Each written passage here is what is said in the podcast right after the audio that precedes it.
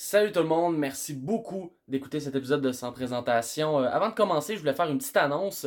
On est sur le line-up, euh, sur la programmation du Minifest 2022. Sans Présentation va présenter un épisode live le 17 juin à 9h à la Maison de la Culture euh, de Maison Maisonneuve. Ça va être malade, j'ai vraiment hâte d'essayer, voir qu'est-ce que le podcast donne devant public.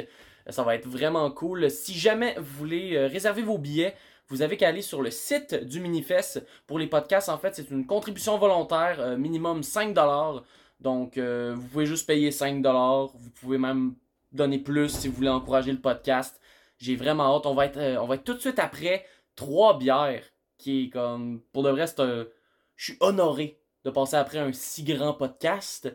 Et sinon, si vous pouvez pas être là le 17 juin pour le Minifest, je vous rappelle qu'à tous les dimanches, au Terminal Comedy Club. J'anime l'open mic du Terminal. Ça, c'est gratuit. Pas de contribution volontaire. Ben, à moins que vous voulez donner genre un, petit vin sur le comptoir, là, puis qu'on verra pas ça passer. Mais euh, c'est gratuit. Tout le temps, euh, une dizaine d'humoristes qui viennent essayer du nouveau stock. C'est vraiment des belles soirées. Donc euh, voilà, sinon je vous laisse avec l'épisode de cette semaine, un invité que j'aime vraiment beaucoup. Bon épisode.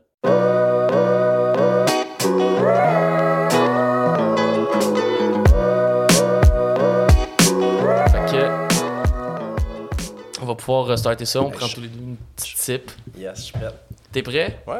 Parfait. Ben, first, merci d'être là. Ça fait plaisir. Merci d'être là. Euh, on s'est rencontrés première fois à l'école de l'humour. Ouais, tout à fait. Quand toi, t'as fait ton année auteur, puis moi, j'étais à ma première année humoriste. Ouais. Mais avant ça, avant que t'as commencé, que t'avais déjà une carrière dans l'écriture pas mal. T'as comme fait une coupe d'affaires. Ouais. Peux-tu nous faire. Euh, je vais me faire. Euh, Fais-moi ton CV. Fais-moi ton CV pré-école. Ben oui, certainement. moi, avant, j'étais, euh, j'étais journaliste, en fait. Mhm. J'ai vraiment étudié là-dedans, mais mon rêve a, toujours été d'écrire, d'être auteur. Mais j'étais un peu comment assez dur de gagner sa vie en vendant des romans au Québec. Fait que je vais, je me trouver une job, puis je vais écrire un peu sur le site. Puis, euh, fait que j'ai fait ça pendant vraiment longtemps. J'ai travaillé un peu en politique aussi au NPD pendant, pendant deux ans. T'as fait quel rôle au NPD? J'étais rédacteur. Fait que moi, dans le fond, ma job, c'était beaucoup d'écrire des discours, mettons. Euh, j'étais un peu associé avec Roméo Sagan qui est un député de la, Côte-Nord, euh, de la BTV, en tout cas, dans le nord du Québec. Puis à quel point c'est répandu en politique des des députés qui se font écrire leur discours parce qu'on dirait je au Québec. On dirait que je, suis surpris qu'au provincial on ait du budget pour faire quoi que ce soit. euh, oui, effectivement. Euh, c'est, je dirais que c'est très rare les députés qui écrivent leur propre discours, en fait. Ouais, c'est très très rare. Euh, je pense qu'il y, en a, mais c'est rare. La plupart se basent, dans le fond, on va leur donner euh, des V1 de, de discours. Mhm. Puis les gens, après ça, les députés eux-mêmes vont mettre un peu du leur. Euh, mais c'est, très rare parce que la job de député, c'est, extrêmement ingrat. C'est, vraiment de la job. C'est, pas 40 heures par semaine, c'est 80. Puis euh, tu as vraiment besoin d'une équipe autour de toi. Mhm. Puis euh, d'écrire un discours, c'est très difficile pour eux de s'asseoir puis d'avoir comme le, temps de faire ça. Fait que moi, c'était ça. J'écrivais aussi, j'étais plus au com de façon générale. Je faisais beaucoup de communiquer, euh, je faisais de la veille média, je faisais un peu de relations médias. On contactait les journalistes et tout ça, répondait aux citoyens, des choses comme ça. OK. Puis je me demande, mettons, pour l'écriture d'un discours de politique, est-ce que, mettons, le parti. En fait, c'est qui qui te donnait, mettons, les points qu'il fallait que tu dises dans le discours? C'était-tu le parti? C'était-tu le député? C'était-tu juste toi, tu savais un peu ce qui se passait généralement, fait que tu étais capable toi-même de choisir les sujets? Je dirais que c'est un mélange un peu de tout ça, dans le sens que on avait, nous, euh, au NPD, la façon que ça fonctionnait, puis je pense que ça marche beaucoup comme ça dans les partis politiques, euh, on avait des talking points, des points de discussion qui étaient euh, pensés à Ottawa, dans le fond, par l'équipe d'Ottawa, qui, eux autres, chaque matin, dans le fond, envoyaient à tout, à tout l'ensemble des députés, si on vous parle d'un projet de mine, vous allez parler de ça. Si on vous parle d'une usine qui ferme, vous allez dire telle, telle chose. Fait que, quand tu entends des quotes à, la, Radio-Canada c'est pas les mots du député, c'est des mots qui ont été pensés par les gens de communication du parti. Fait oh, nous, oui, oui, oui, c'est ça, c'est un grand théâtre, la politique. Catherine Dorion avait vraiment raison euh, récemment quand elle a dit, tu sais, c'est une institution qui est très théâtrale. Mm-hmm. C'est vrai. 100%. Ouais, vraiment. Puis, tu sais, les lignes sont littéralement écrites comme une pièce de théâtre. il va te répondre ça, toi, tu vas y répondre ça. Puis, tu sais, comme. Euh, donc, euh, donc il y, a ça. Donc, nous, c'est sûr que quand, mettons, on a un discours sur les ressources naturelles, mettons, ben on, va prendre les talking points qui ont été pensés à Ottawa. C'est sûr que souvent, on va essayer de, on, essayait de parler aux députés pour savoir personnellement ce qu'ils en pensaient, mais les députés n'ont pas mm. tant d'espace pour donner leur opinion. Il faut vraiment qu'ils représentent la ligne de parti. OK, ouais. Ouais, ouais, c'est un peu. Euh, c'est weird. Je sais pas, il y a de quoi que je trouve vraiment bizarre là-dedans parce que, me semble, au final, tu sais, puis je veux dire, là, ça, c'est ma vision de petit citoyen qui est pas dans le monde politique, là, mais sais, me semble au final, l'idée de base d'élire un député, c'est de faire comme, hey, il y a quelqu'un que je veux qui représente mon coin de pays.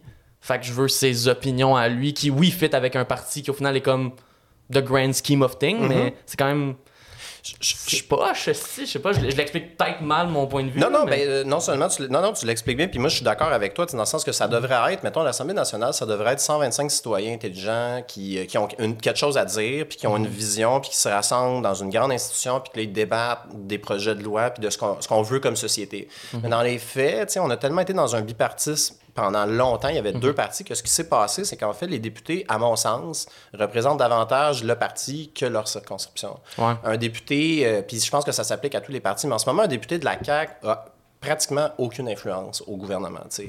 Euh, il va servir surtout à, bien sûr, il va transmettre les doléances de ses citoyens vers le gouvernement, mais ça sera plus ou moins écouté. les décisions se prennent à l'exécutif, se prennent au Conseil des ministres, se prennent au bureau du premier ministre. Puis après ça, les, décisions descendent vers les députés, puis les députés sont chargés d'aller vendre un peu le programme du parti dans leur circonscription. Puis ça, moi, j'aime vraiment pas ça. Ça devrait pas être comme ça. ça. fait vendeur de balayeuse. Là. Vraiment. Ça fait genre, hey, on t'a trouvé ce beau nouveau programme de santé, viens, applique-le. C'est exactement ça. Fait, ça fait en sorte qu'il n'y a pratiquement aucun réel débat à l'Assemblée nationale. Je pense qu'il y en a beaucoup, mettons, en commission parlementaire. Il va en avoir un peu plus. Euh, puis, tu sais, moi, j'étais au NPD, j'étais au fédéral, mais c'est la même chose à la Chambre des communes. Euh, il y a très peu de débats. ce qu'on entend, c'est vraiment, c'est ça. On entend des lignes de partis qui sont lancées, puis le but, c'est pas nécessairement de connaître la position de l'autre, puis de le coincer avec un argument. C'est vraiment juste de dire, m'a te planter pour passer à TV. Je vais mm. essayer de sortir une ligne méchante, puis là, ça va passer au téléphone. Pour avoir la quote qui va passer aux nouvelles, qui au final a été écrit par quelqu'un qu'on sait même pas c'est qui. Exactement, c'est un employé politique qui a écrit ça. Oh là. Ben oui, les périodes des questions, il y avait même une répétition à la Chambre des communes avant. les dé... Oui, oui, les députés recevaient leur texte, puis ils se levaient, puis là, devant leurs collègues, ils, clamaient les questions qu'ils allaient poser au gouvernement en Chambre. Fait que, tu sais, quand je dis que les députés servent pas mal plus le parti que les citoyens, moi, ça a été une grande désillusion. Là. Ça, ça me fait juste penser qu'Antoine Vizina serait un excellent politicien rendu là. Non, mais faudrait, ça peut être n'importe qui. Genre, hey, on te donne un texte, puis livre-le, puis. Pour vrai, là, je pense qu'il y en a beaucoup que c'est ça. Je pense qu'on on se plaint de la qualité des, des, débats parce que je pense que ça attire des gens. Puis là, là, je généralise. Je pense qu'il y a vraiment. Puis tu sais, je pense qu'il y a beaucoup de gens de bonne foi là-dedans. Puis je pense que la vaste majorité des députés font ça de bonne foi parce que t'es pas payé cher pour le nombre d'heures que ça prend dans mm-hmm. une semaine. Quand tu es juste un simple député. Quand tu es ministre, c'est autre chose. Un ministre, ça prend des décisions, puis ça a vraiment de l'impact. C'est encore drôle, pas tous, les, pas tous les ministres, mais euh, quand un simple député, tu sais, c'est malheureux, mais un citoyen qui a beaucoup d'argent a bien plus de pouvoir au Québec qu'un député. Puis mm. moi, ça, ça m'a vraiment désillusionné. Puis c'est pas par rapport au NPD, j'ai adoré mon passage là-bas, mais de voir de, de l'intérieur mon passage à la politique m'a un petit peu désillusionné par rapport à cette institution-là. Moi, quand j'entendais Catherine Dorian la, la, semaine passée dire que c'était sclérosé puis que ça servait pas à grand-chose, j'étais comme, ben, t'as un peu raison. Mm-hmm. On a mis, euh, ah oui, mais l'Assemblée nationale a fait l'aide médicale à mourir. vous êtes 10 ans en retard sur le peuple. ça fait 10 ans qu'on est tous d'accord puis qu'il y a un consensus social puis qu'il y a, tu fait oui, vous le faites, mais c'est un peu strict minimum. J'ai pas l'impression que l'Assemblée nationale fait avancer la société. J'ai l'impression qu'elle est un peu à la remorque de la société. Il est tout en remorque, puis surtout, ouais, j'ai l'impression qu'une grosse affaire qui a montré l'espèce de côté retard, c'est vraiment la pandémie. Là. Quand on est arrivé sur quelque chose que là, c'est comme faut qu'on réagisse au quart de tour parce qu'on sait jamais ce qui peut arriver. On l'a clairement vu que c'est comme souvent c'est soit des décisions prises à va-vite qui font aucun sens ou des affaires que c'est comme oh, on a finalement décidé de faire ça. Ouais, mais vous vous auriez dû l'appliquer il y a genre trois mois plus tôt. Exact. Puis tout ça a été fait sans débat. Moi, j'ai trouvé ça, c'est fascinant. On était dans une crise qui était, oui, une authentique crise, mhm. mais qui était gérable. Puis pendant des mois et des mois, le gouvernement a géré par décret. Il n'y avait aucun débat à l'Assemblée nationale. Euh, c'était, puis tu sais, essentiellement, François Legault faisait ce qu'il voulait. Il pouvait mhm. se lever un matin, il aurait pu se lever un matin et dire, moi, j'annule les masques, puis je... Puis euh, politiquement, personne n'aurait pu l'arrêter. Il y avait le droit. Il y, avait, le droit de le faire, c'est ça. Puis, tu sais, mhm. moi, tu sais, François Legault ne l'a pas fait. Je pense que de façon générale, il a fait ce que lui pensait qui était la bonne chose. Mhm. Mais on n'est pas à l'abri de quelqu'un qui est vraiment fucking incompétent, puis qui, qui, serait arrivé, puis qui aurait dit, ben moi, euh, c'est ça. sais, mettons qu'Éric Duhem est élu, là, puis que mhm. Dieu m'en garde. mais, mettons que ça arrive, là, dans On espère que t'as pas un moment Nostradamus euh, en non, ce non, moment. on va toucher du bois. les doigts. mais euh, mettons là, que ça arrive, tu sais, ben lui, un coup que tu es élu premier ministre au Québec, si tu as une majorité à l'Assemblée nationale, tu vas faire absolument ce que tu veux. sais, tant que tu as le soutien de tes députés, tu es, littéralement... La seule chose qui va t'arrêter, c'est la Cour. Puis encore là, tu peux utiliser des, des, des, dérogations de la Charte des droits et libertés pour dire, ben là, ça s'applique pas. Fait j'ai trouvé ça intense. Puis, tu sais, toute l'affaire des camionneurs, tu sais, je, mhm. je, les haïs autant que tout le monde et tout, mais tu sais, on, a déclenché la loi sur les mesures d'urgence pour essentiellement 200 personnes. Puis là, ça donnait le pouvoir à tous les policiers partout au pays d'arrêter les gens sans mandat pendant deux semaines.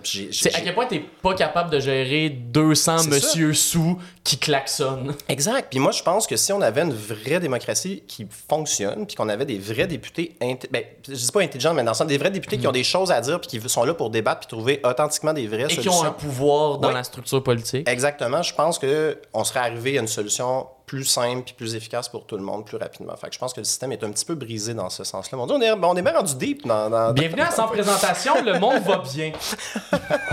aïe aïe aïe. Moi, ça, on dirait que je m'attendais pas à ce qu'on parte euh, direct là-dessus. On est rendu dans théorie politique, là, mais ouais, ben, ça pour dire que j'ai travaillé deux ans au NPD.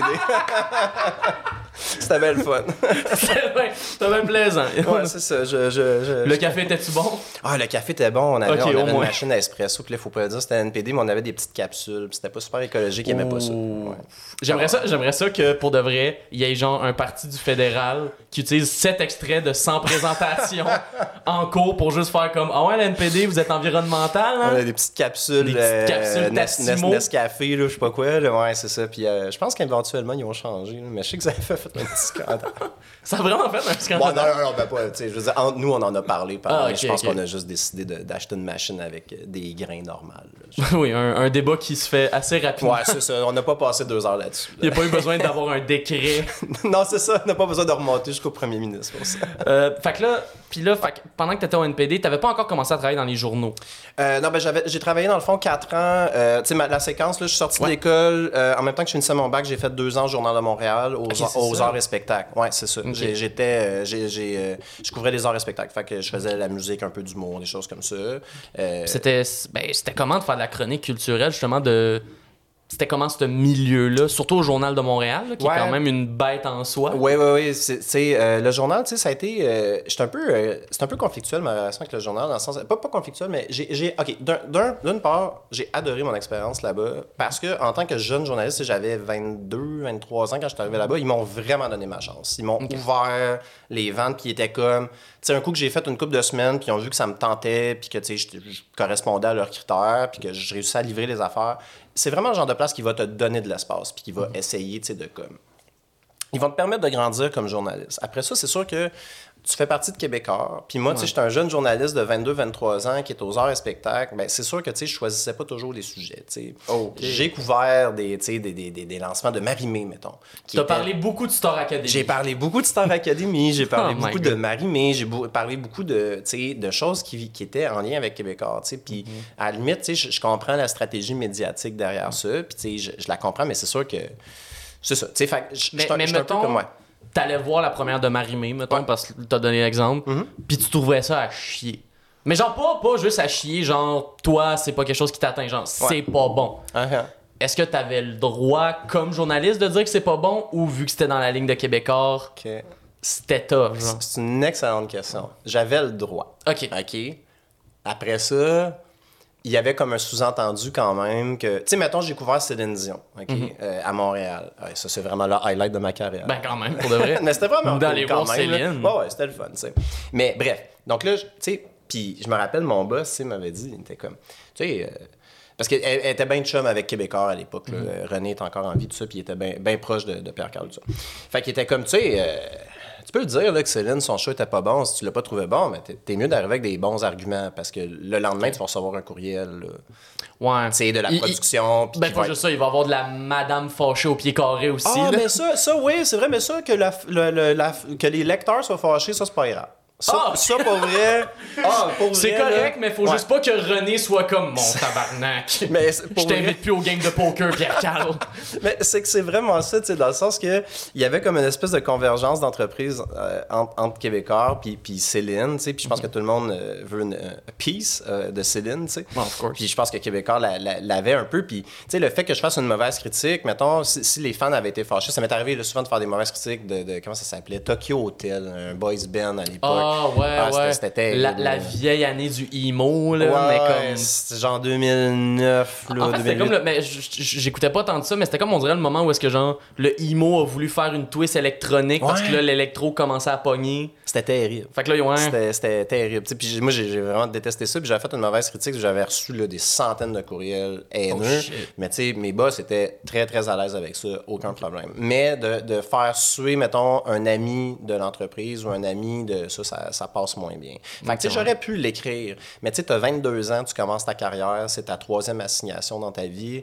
Tu vas-tu aller planter le show que ouais, pas ton boss aime? C'est qu'on dirait que même avant d'y aller, on dirait que ça joue dans ta tête de comme je vais essayer de trouver les bons côtés. exact, c'est tellement subjectif, c'est mhm. quoi un bon show, c'est ça, est-ce que tu peux toujours trouver des, des qualités puis des défauts, surtout dans, dans, dans de la musique pop rock qui est pas comme une espèce d'expression artistique full euh, développée sur une décennie. ça restait un show de musique. Elle avait deux albums à l'époque.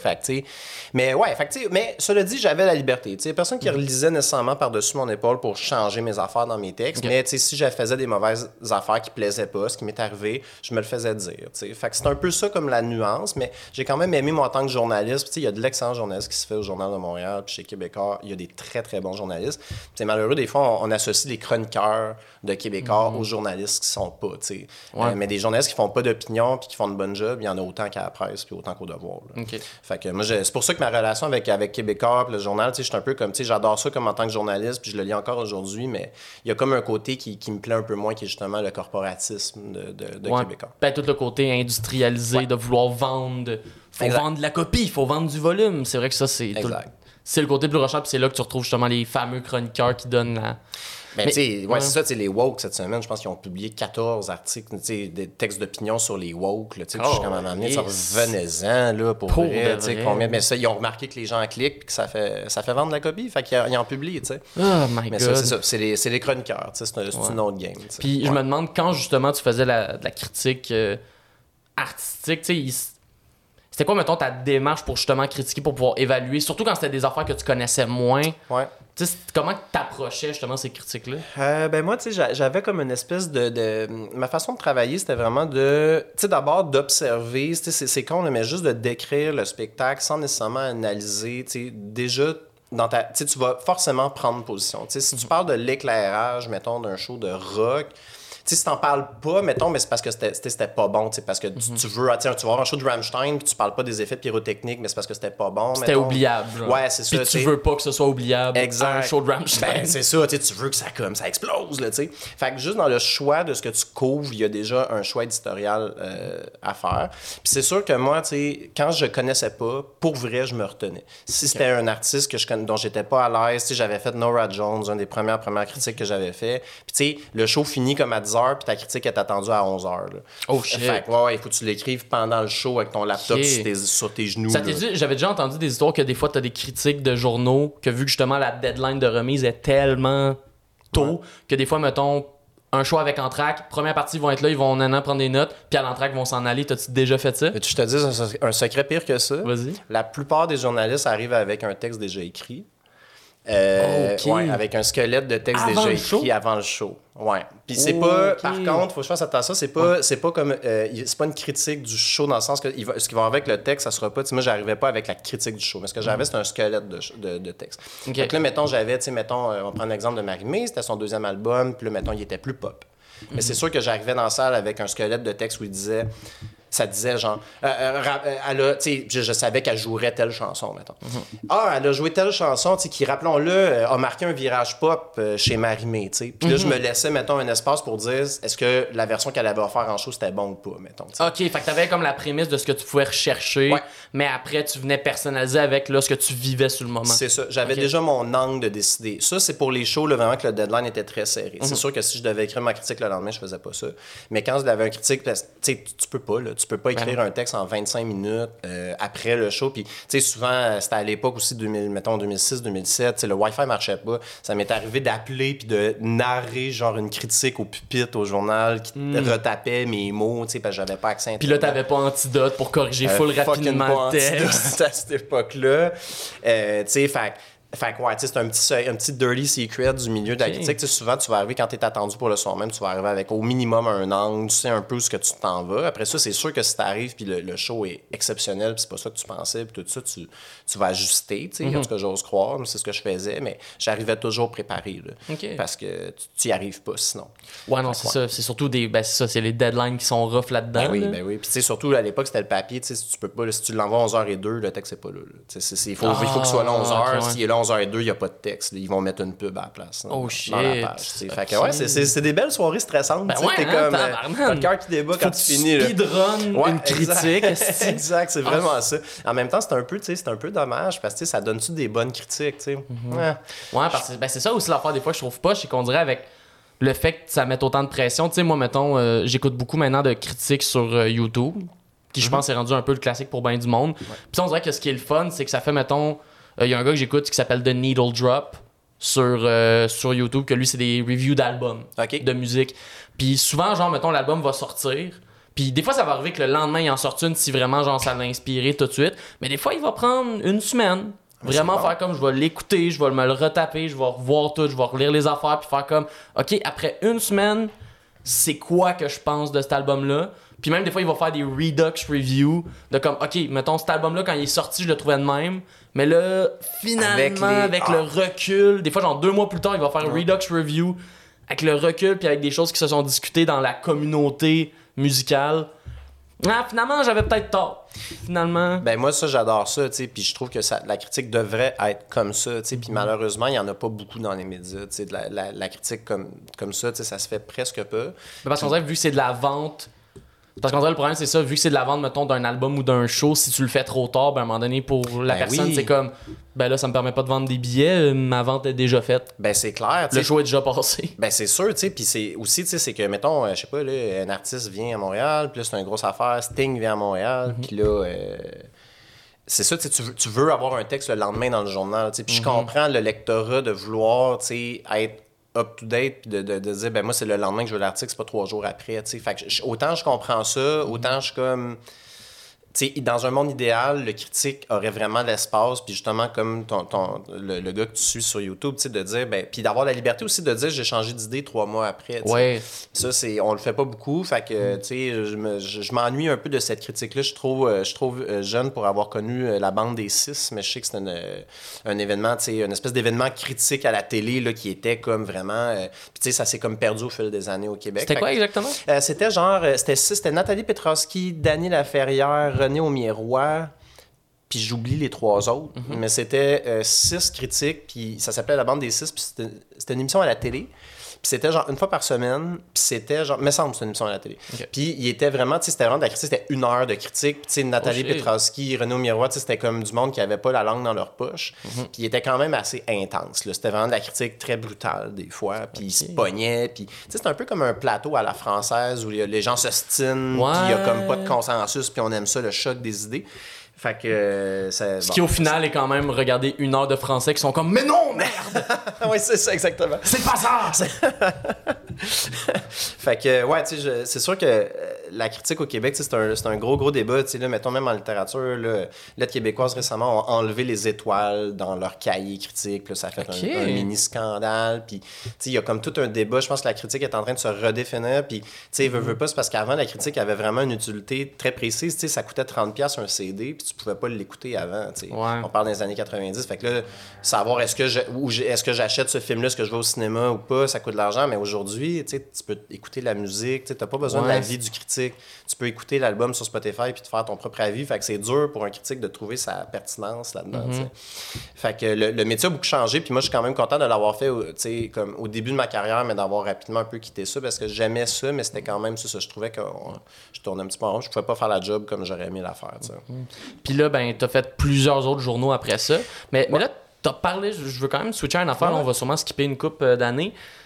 Parce que tu as parlé toi-même que, mettons, dans le domaine littéraire, tu es toi-même auteur. Ouais. Auteur de livres. Mm-hmm. auteur... Là, tu as écrit euh, trois livres, si je me trompe pas. Ouais, c'est ça. Trois livres à mon nom. J'en, mm-hmm. ai, ai d'autres que j'ai fait des collectifs, mais ouais, à, mon nom, j'ai, euh, j'ai trois, trois livres. OK. Euh, le premier, c'était lequel? Le premier, c'était une biographie de Dédé Fortin, chanteur ah, des ça, OK. Ça, ça a été un, tout un projet. J'ai passé deux ans de ma vie vraiment là-dessus parce qu'à ce moment-là, le, Journal de Montréal était en lockout. Euh, donc, un conflit C'était les fameuses grosses années de grève? Oui, exact. C'est ça. Fait qu'on a été deux ans, dans le fond, en, en lockout puis en, grève en même temps. On avait voté une grève. Euh, puis je travaillais pour Rue Frontenac, qui était notre site Internet et un petit magazine papier qui n'a pas, pas, duré longtemps, mais qui est un site Internet produit par les journalistes du Journal de Montréal qui était en lockout. Euh, puis c'était pas à temps plein, on travaillait peut-être 10 heures par semaine à peu près. c'était comme un petit side project de là en ce moment notre job est fermé, on est dans le mal. Fait qu'on va se garder comme pertinent, puis tu sais, on, on, avait des prestations de grève et tout ça liées à ça pour travailler là. Euh, mais moi, j'avais beaucoup de temps libre, fait que j'ai, été approché par la famille de Dédé euh, qui m'avait lu, je sais pas trop, là, dans une de mes affaires, puis je pense que j'avais parlé des colocs, puis ils cherchaient un journaliste pour euh, écrire une bio, fait que j'ai passé deux ans de demandé? Ouais, c'est eux, à la base, c'est la famille Fortin qui m'ont approché. Ça, ça s'est plus ou moins bien terminé. oh, OK. Ouais, la, la famille a pas aimé en fait ce que j'ai fait. Oh, euh, shit. Ouais, fait que là, quand ils ont lu le livre, ils ont décidé, ils ont été quand même super gentils. C'était surtout les deux sœurs, de, deux des mhm. sœurs d'André qui dealaient avec moi, puis ils ont quand même été, je vais leur donner ça, ils ont quand même été super cool. Ils m'ont laissé sortir le livre parce qu'ils avaient le droit de m'empêcher de le sortir. Euh, finalement, ils m'ont redonné un peu les droits sur mon manuscrit, mais à condition que je me dissocie un peu de la, de la famille parce qu'eux trouvaient que j'avais brossé un portrait trop sombre.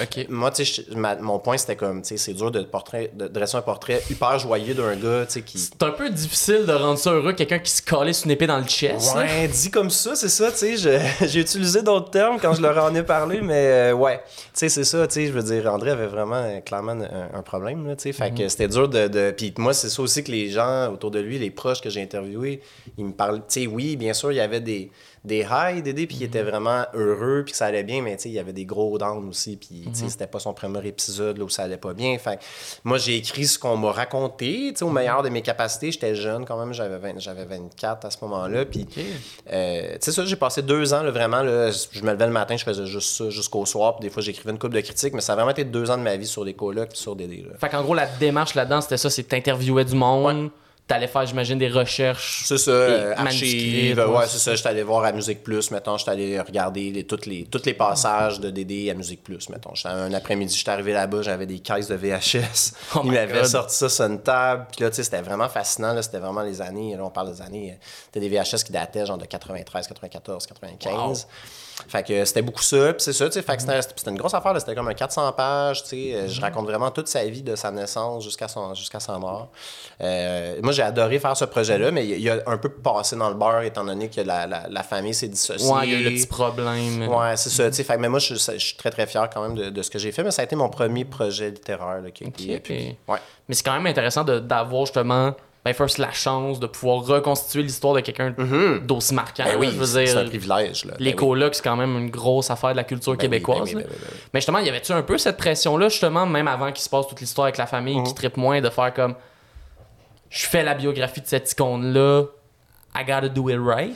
C'était vraiment stressant. Ouais, j'ai vraiment été nerveux. Là, comme... Puis je sentais une grosse responsabilité sur mes frêles épaules. T'sais, moi, c'est ça, j'avais quelques années d'expérience, j'avais deux, trois ans d'expérience en journalisme, mais c'est tout. J'avais rien publié. Euh, ouais, fait quoi, j'avais beaucoup de pression. Ben, euh, en même temps, c'est ça, je l'ai fait au meilleur de, de ce que je pouvais. les moments où vraiment, j'étais vraiment le plus stressé, c'est quand je contactais ses proches. les, mm-hmm. les, musiciens ou même ses blondes, ses ex-blondes, je leur ai tous parlé. Ah, c'était quand même particulier parce que je m'immisçais. Moi, je faisais vraiment une bio de d'aider, non pas des colocs. Fait que mes questions étaient quand même très personnelles. Mm-hmm. Je voulais vraiment savoir sais, il était comment dans un couple, mettons, tu sais, André, comment il agissait avec mm. toi, puis... Euh, puis comment tu préparais justement ces entrevues-là, surtout quand tu savais que ça allait tomber sur du touché? Ouais, ben j'étais, tu sais, j'y allais vraiment avec des gants blancs, tu sais, souvent je prenais contact au début par courriel, après ça, je, je, les appelais, je leur expliquais, souvent on allait prendre un café, je leur expliquais le projet avant de faire une entrevue. Mm-hmm. Euh, puis là, quand je sentais qu'ils étaient assez à l'aise, tu sais, tout le monde était super généreux avec moi, là, spécialement ses ex-copines ont été comme impeccables, ça a vraiment été, tu sais, je, je les remercie parce que je pense que ça m'a permis de dresser un portrait qui était plus juste de lui. Euh, fait que ouais, c'est ça, je les approchais avec, euh, avec calme. C'est pas tout le monde qui a voulu me parler. Euh, deux des musiciens n'ont pas voulu. Euh, mais, c'est ça. Au final, je pense que j'ai quand même brossé un portrait qui était comme le, plus fidèle possible de ce que les gens m'avaient dit. Mais ouais, ça a été comme toute une expérience. C'est quoi déjà le titre au complet, si jamais les gens veulent le ben trouver? Ça s'appelle André Fortin, l'homme qui brillait comme une comète. Wow, OK. Ouais. Fait que là, il y a eu ce livre-là. Ensuite, il y a eu ton deuxième projet, c'est Monsieur Glockenspiel. Oui, Maître Glockenspiel. Maître Ouais, exact, exact. J'aime que sur... je me suis pas trompé sur le mot compliqué. C'est ça, tu t'es trompé sur le monsieur. Je suis fourré sur le début. euh, oui, oui, ça, c'est un, un roman. Euh, donc, un, roman euh, genre dystopique, si on veut, mhm. euh, tu sais, que ça se passe dans un univers inventé. Puis ça raconte l'histoire d'un empereur euh, dont le royaume euh, va mal, mhm. puis qui essaie de. de, de qu'il y a comme un complot contre lui, puis il essaye un peu de garder la même mise sur son royaume. y avait-tu des inspirations de ton passage en politique là-dessus Vraiment beaucoup. J'imagine. Oui, oui. Mais ça a été comment de passer parce que là, justement, t'as fait du journaliste, t'as fait de la bio, tu sais, des affaires qui sont très documentaires d'une certaine manière. Là, c'était comment de soudainement passer de ça à de la grosse fiction? Ouais. Euh, ben, c'était très libérateur, je dois dire, parce que surtout après un projet, c'est ça que j'avais besoin de faire après euh, André, après le projet de bio. C'était tellement lourd, puis c'était tellement, c'est ça, écrire le dernier chapitre de ce livre-là a tellement été lourd puis drainant pour moi. Je, chaque mot, c'était difficile, je savais pas, il faut pas. je devais raconter la mort d'un homme, mais sans être explicite, mais en même temps, je voulais pas que ce soit insensible. Fait que, il y avait comme. Là, j'avais vraiment besoin de m'éclater, là, quand ça, ça, ça, a été fini. Fait que là, je suis vraiment parti sur une chire d'écrire juste des affaires absurdes, tu sais. Puis je commençais à m'intéresser à l'humour à cette époque-là, mhm. puis à, dire, ah, peut-être que je pourrais écrire un peu d'humour, tu sais. C'est vraiment à ce moment-là que ça a commencé. Ça a été quoi tes, premières inspirations humoristiques? Euh, hey, pour vrai, ça a été. C'est niaiseux, mais ça a été en route vers mon premier gala juste pour rire. Genre, comme je regardais ça, puis j'étais comme, hey, ça a vraiment l'air le fun comme mhm. métier, tu sais. Je, me rappelle d'avoir vu Yannick de Martineau, qui est comme un de mes humoristes préférés encore aujourd'hui, puis je me rappelle d'avoir vu son passage. Je pense même qu'il l'a peut-être gagné. En tout cas, je, oui, il avait gagné. Euh, je me rappelle plus quelle année, mais ouais, il avait gagné, right? Je me semble. Je sais pas si on a les. Ouais, exact. Je pense que c'est ça, il a gagné. Puis, puis d'avoir à découvrir lui, a Sexe illégal que j'avais découvert mhm. là aussi. Euh. fait que moi, tu sais, ça a été un peu dans ces années-là, tu sais, que je me sens, ah, ben, tu sais, ça me tente d'essayer. Cela dit, moi, j'ai, tu sais, je sais pas, euh, on s'est connus à, l'ENH, tu sais, je suis zéro un acteur, là. je sais pas, sais pas si tu m'as déjà vu en impro, là, mais. Ben, je me rappelle que je t'avais demandé de jouer, euh, parce qu'à l'école, le projet de français, là. Parce qu'en fait, pour comprendre, à l'école de l'humour, il y a un projet final en français qu'il faut faire juste une œuvre ben, j'allais dire littéraire, mais en fait juste une œuvre qui utilise le français. ça, ça. peut être n'importe quoi. Puis j'avais écrit une genre de mini pièce de théâtre ou genre, ben c'était pas tant une pièce, c'était une scénette de mhm. théâtre. Ah puis euh, à ce moment-là, je cherchais des acteurs, puis je t'avais contacté. Ouais. J'avais fait euh, parce que je, trouvais que le, euh, le casting fitait. Puis je m'appelle au début, t'étais stressé ah, là, au début t'étais comme oh, je sais pas comment jouer. je, suis épouvantable, je suis vraiment pas bon, puis tu sais que tu sais fait que j'ai jamais espéré ou même voulu avoir une carrière, tu sais devant la caméra, puis mhm. j'admire tellement ça tu sais votre métier, je trouve ça vraiment ça demande beaucoup de sacrifices puis de volonté pour y arriver. Moi ce qui m'intéressait, c'était vraiment plus l'écriture fait mhm. je voyais, puis je voyais, mettons, je, je constatais bien là, que Yannick de Martineau arrivait pas sur scène en improvisant, qu'il y avait un texte, puis que. Bon, fait que j'ai commencé à m'intéresser un peu à ça, mais moi, tu sais, je venais un petit peu plus, c'est ça, du journaliste. Fait que je, je me voyais pas tant en humour. J'avais l'impression que j'avais pas ma place dans T'avais ce T'avais le, gros sentiment d'imposteur. Complètement. Complètement. Fait que je me suis dit, tu sais, je vais m'essayer comme plus à un roman, mettons, qui est comme un peu comico-drôle, euh, mettons, mm-hmm. comico-littéraire, mettons, on peut dire. Euh, fait que j'ai écrit euh, ça, qui est comme. C'est vraiment une satire, Mike Glockenspiel, tu sais, c'est vraiment comme une, satire de notre monde. C'est pas caché, tu lis ça, puis tu reconnais clairement notre monde. Mm-hmm. C'est juste raconté dans un langage super coloré, puis tu sais, comme un peu drôle, en tout cas, j'espère. drôle. Fait que, ouais, c'était un peu ça ma démarche avec Glockenspiel. J'avais besoin d'un projet léger, puis j'avais besoin de m'essayer à quelque chose qui était un peu plus funny. Fait que, ouais, j'ai sorti mon, mon, premier roman comme ça. Très cool. Puis là, on arrive avec celui que tu viens de sortir. Puis une des raisons pourquoi je t'ai invité, parce que je voulais mhm. t'en parler. 420 euh, grammes, qui est en gros un livre où est-ce que tu parles beaucoup de ta dépendance euh, au weed. Ouais. Premièrement, c'est quand, ben on va parler de weed, on va parler de... C'est quand que tu as commencé à consommer? Moi, j'ai commencé à consommer, j'avais 16 ans.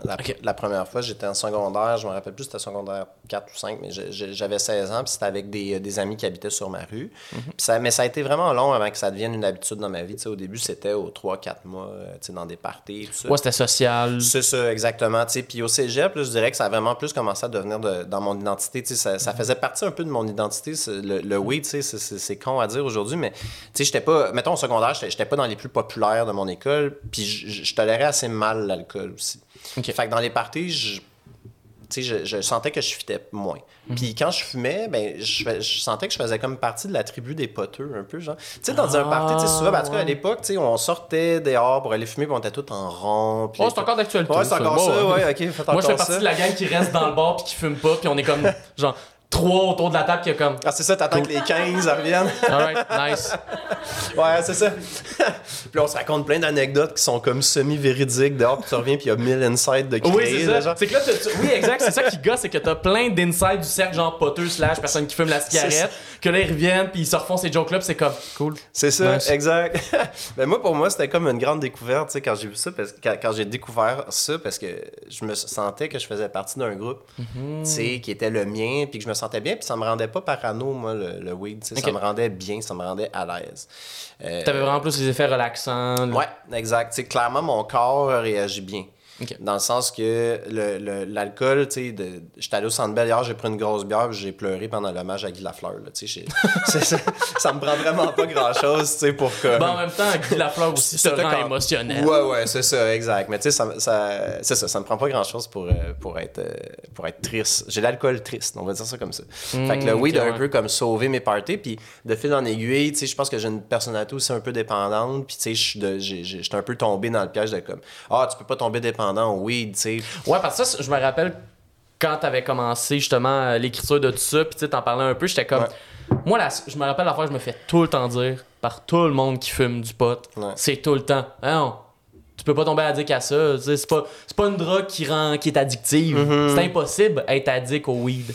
Moi, en tout cas, je, m'inscris en faux là, contre ça. Je pense que physiquement, tu peux peut-être pas, effectivement, je pense que c'est pas comme les, les, opioïdes, mettons, qui vont physiquement s'imbriquer en toi. Euh, cela dit, moi, j'ai eu plein de symptômes, là, on y viendra peut-être, mais tu sais, quand j'ai arrêté de fumer, j'avais des, symptômes physiques, un peu de mm-hmm. sevrage. Mais euh, non, c'est vrai. Je pense que physiquement, je pense pas que tu as une dépendance, mais la dépendance psychologique, elle existe à 100 mm-hmm. 000 ben, Comme quelqu'un, par exemple, qui peut être addict au sport ouais. addict à la pornographie, toutes ces affaires-là, que c'est comme, oui, ton cerveau, il n'y a pas des éléments chimiques, mais. Eh, t'es dans le mille, tu sais. Je veux dire, tu peux, tu peux écouter des, des séries télé, euh, tu peux écouter Netflix pendant 5 heures chaque soir, tu sais. Euh, ça peut être considéré comme une dépendance pour certaines personnes, tu sais. Mm-hmm. Euh, tu, peux, tout peut être une dépendance, tu sais. Fait après ça c'est ça, tu sais. Euh, fait moi, c'est ça. Tu sais, une des affaires que je voulais dire dans ce livre-là, c'est que je pense qu'il y a un type de personne qui peut être dépendant au weed. Je pense que la vaste majorité des gens peuvent consommer ça sans problème. Au même titre que moi, je peux prendre une bière sans être obligé de finir une caisse, tu sais. Je, mm-hmm. je m'arrête, puis tout est beau, puis je suis correct. Mais avec le weed, tu sais, mm-hmm. si t'en sors un, je le finis. Là, ben, ben, comme dans le sens que je viens de penser à ça, l'alcool, c'est un autre bon exemple on n'arrête pas de parler de l'alcoolisme, mais puis là, peut-être qu'il y a des gens scientifiques dans les commentaires qui vont dire si j'ai tort, mais il n'y a pas de trucs dans l'alcool, comme tu dis, comme les opioïdes, qui font que ton cerveau. Je pense pas. Modifie, mais il me semble qu'il n'y a pas ces espèces de particules-là. Mhm. Mais pourtant, l'alcoolisme existe, puis je pense que personne, personne dirait ici que j'ai tort.